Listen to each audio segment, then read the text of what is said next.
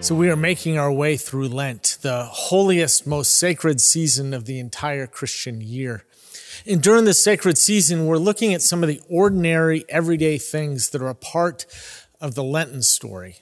Things that Jesus invites us to see as holy. And by paying attention to them, we can, we can discover the sacred in the small things, the things that we do and we see. And we seek to open our hearts to all that is around us. And as we do, we, we begin to discover moments of sacred grace everywhere we go in nearly everything that we do. This week, we'll be looking at one of the stories where Jesus gathers his disciples in an upper room.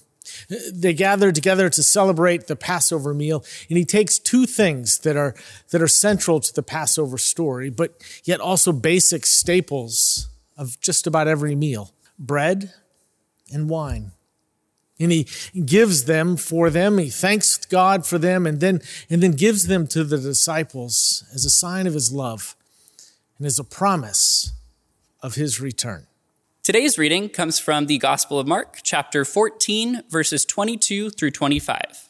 Here begins the reading. While they were eating, Jesus took bread, and when he'd given thanks, he broke it and gave it to his disciples, saying, Take it, this is my body. Then he took a cup and when he had given thanks, he gave it to them, and they all drank from it.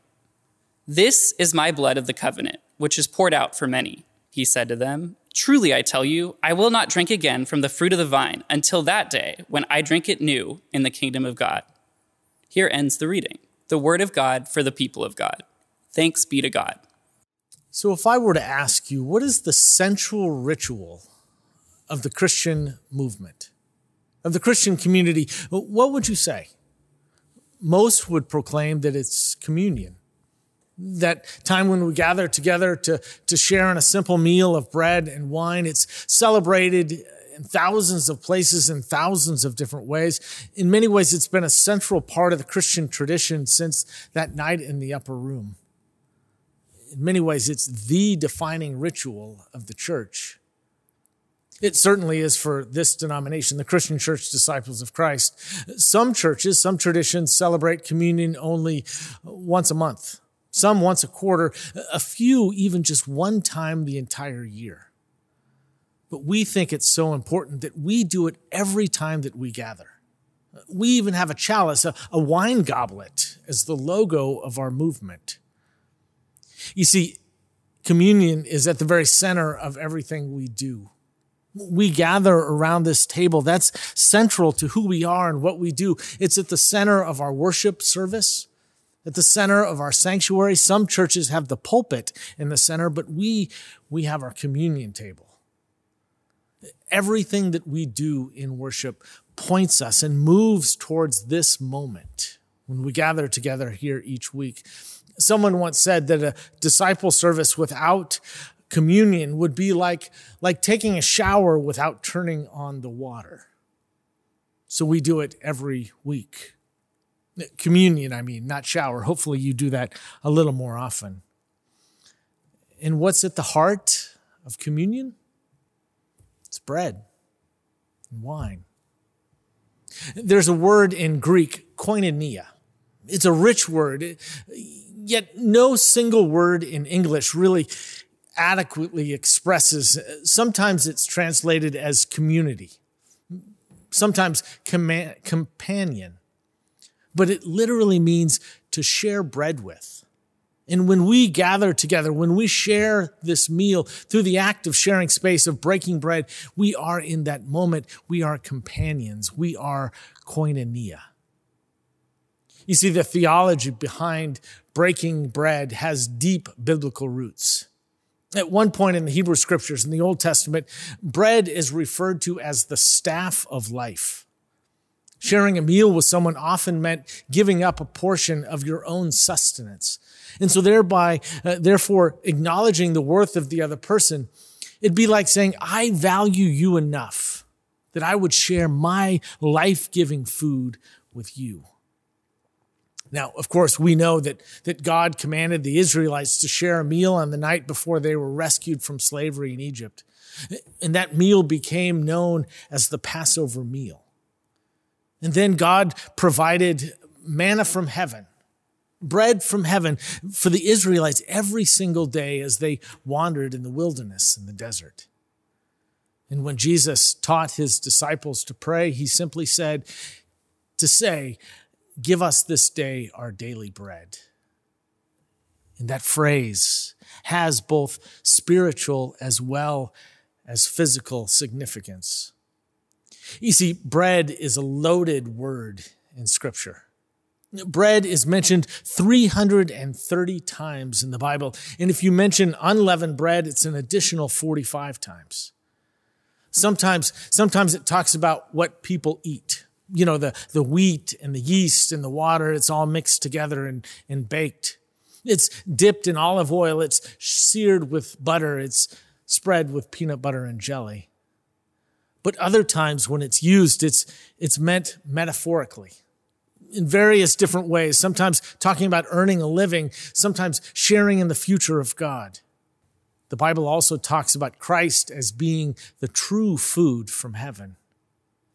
One of the great miracles of Jesus was when he took a few loaves of bread and a couple of fish and he multiplied them and was able to feed a large gathering of people, of disciples, of followers.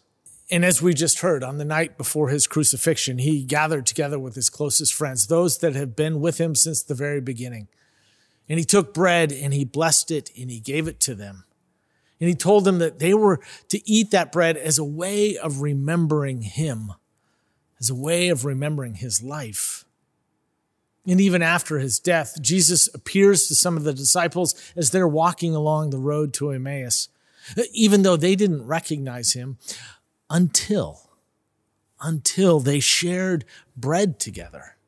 And in that moment, they knew, they believed in new ways that he indeed was alive.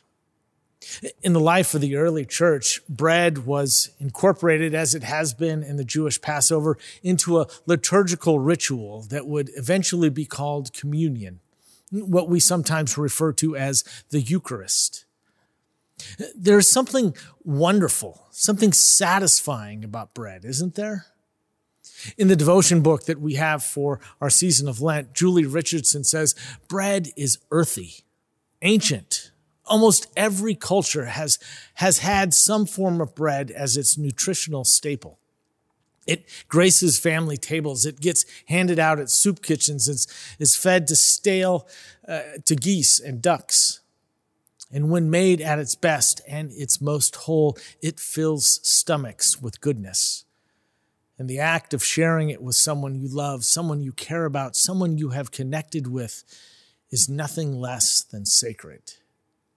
Jesus once said that people shall not live by bread alone, but by every word that proceeds from the mouth of God. You see, the idea of saying this is that we need a certain kind of nourishment that we put into our bellies. And he was right, of course. Yet sometimes it's not just an either or situation. Sometimes we put into bellies is also like, like feasting on God because it's so good, because it connects us with something elusive within ourselves. Frederick Buechner says, Man doesn't live by bread alone, but he doesn't live long without it. To eat is to acknowledge our dependence both on food and on each other. It also reminds us of other kinds of emptiness that, that not even the blue plate special can touch.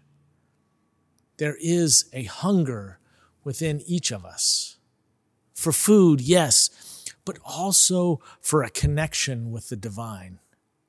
That night in the upper room, Jesus shared in the Passover meal with his disciples. Bread was not the only thing that he gave them. He also raised a cup, one that was certainly filled with wine, something else that was central to the Passover ritual wine in the scriptures is often seen as a, as a symbol of gladness, as a symbol of celebration. I realize that there are some personal narratives that when it comes to wine that, that need to be acknowledged, they need to be honored. Some people don't drink wine because of some strict religious values. Some people simply don't like the taste. And there are those that don't drink wine because, because they battle alcoholism.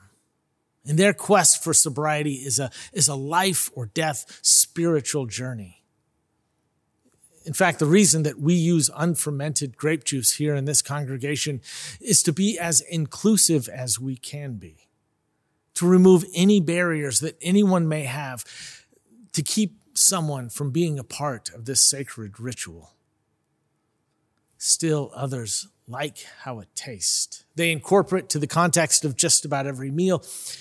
And there are those, there are those, aren't there, that, that don't just drink wine, they love wine. They love learning how the, the grapes grow, how, how wine is made, how a, a Napa Cabernet is different than a Sonoma Cabernet. They spend all sorts of money stocking up their wine cellars. To touch their latest copy of the Wine Spectator is to take your own life into your hands.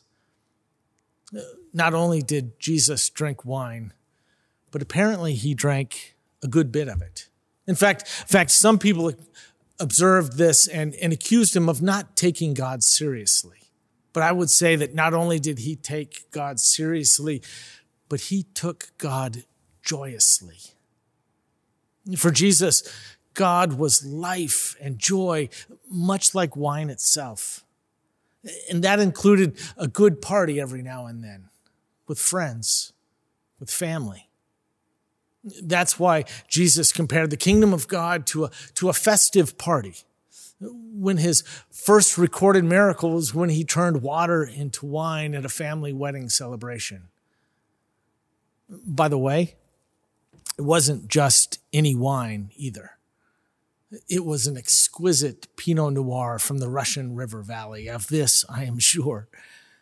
Now, I'm telling you, it was the good stuff because now, this is not the sort of church where the preacher said it, we have to believe it. But on this instance, I think you should listen to what I say. I, I don't have all the answers. I wrestle with doubts just like everybody else. But of this, I am sure it was not a white Zinfandel. I think Jesus was the very first one to say, white Zin is sin. Trust me, friends, life is too short to drink bad wine. So, what does all this mean? Where are we, we going with this? You see, in Jesus' life, everything is sacred. Central to the Torah, to the books of the prophets, all of life is sacred. There are no compartments. If you ever heard someone say, you know, I've been working really hard lately and in, in my career, I've been focusing on my career, but now, now I really need to focus on my spiritual life. Have you ever heard that? Have you ever said it? Or maybe you, you say something like, I'm just sort of feeling out of whack and my, my family's going through some stuff. It's sort of been really draining to me. I just need to give some spiritual energy to my life. You see, Jesus would hear that and not have any idea what you were talking about. That would be an absolutely foreign concept to him. Your spiritual life, as opposed to what? Other life? You see, Jesus never talked about his spiritual life because all of life, all of life is sacred. All of life is lived in and for and with God. So this Western way of looking at, at life, that you've got your work and you've got your relationships and you've got your, your family and your church stuff, all of that, all of that would be completely foreign to anyone in the biblical times. You see, what you wear, how you conduct your business, your money, your sexuality, the ways in which you engage with the physical creation, all of that, all of life is sacred. Food is central to life. And so the meal for a good Jew like Jesus would be a way in which you encounter the divine the way that you experience the simple truth that, that all of life is sacred.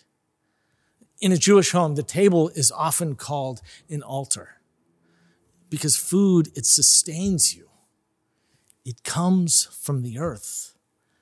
It's holy, sacred. In Jesus' time, the meal was a reminder that all of life was sacred. That when we gather together and when we bring, break bread and when we drink wine, we encounter the divine, which is why is it not that we oftentimes pray before we eat? 25 years ago, Sara Miles was a cook in a restaurant in San Francisco. She was a devoted foodie, and not only was she a chef, but she also became a food critic. She described herself as a happy atheist. She was a lesbian woman who had seen how LGBTQ folks had been, had been seen and treated by the church. She never felt welcome. So she was very content, or at least she thought, in her secular world. But one morning she was walking through the streets of San Francisco towards the farmer's market and just happened, for some unknown reason, to pass St. Gregory Episcopal Church. And spontaneously, she just walked in. And she sat there, and when it came time for communion, she came forward and she tore off a piece of the bread and she dipped it in the cup and she put it in her mouth. And in that moment, she experienced a radical religious conversion. She said, I put the bread in my mouth and I realized, I realized on the one hand that I was eating bread. But I also realized in that moment that God was real, that God was alive, that God was in my mouth. And this disconnect between these two realities just sort of broke her open. It was shocking. It was outrageous. It was terrifying. She says, I wasn't searching to become a Christian. I didn't want to become a Christian. But in that moment, she said, that experience made her want to feed others in the same way that she had been fed. And so over the next several weeks, over the next several months, her life would change dramatically. She said, uh, I wanted to turn Holy Communion into groceries. I came to church and I was fed, and so I stayed to help out. And seeing how real hunger is in America, even in my own food obsessed, fancy, organic, upscale city, where beneath the foodie glamour, one in four kids is hungry, was eye opening. And so she started a food pantry. And it grew from serving 35 families in a few short weeks to over 300 families. People found out what she was doing and, and, and people started sending her money. She got a, a $250,000 gift from a man that she'd never met who had heard what she was doing, was blown away by it. And she used that money to open nine more food pantries in the city of San Francisco.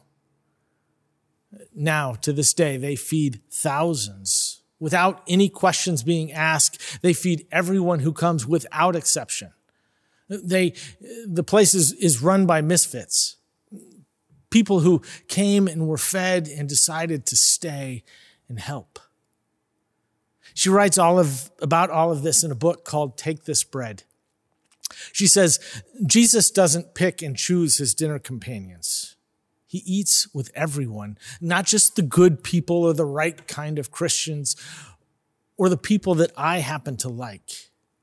Eating the body and blood of Christ, for me, she says, implies a radical inclusivity that demands action. And if you take it seriously, communion changes everything, including most religion bread and wine. So common, yet just like life, it's holy. They have the power to sustain us and to fill us in sacred ways. And every meal around every table is holy and sacred. And anytime we gather together with friends and with family and even with strangers to break bread and to share wine can be a holy moment. So may we in the days ahead, may we share God's goodness with everyone we meet as we recognize that every day, every one, every meal is sacred.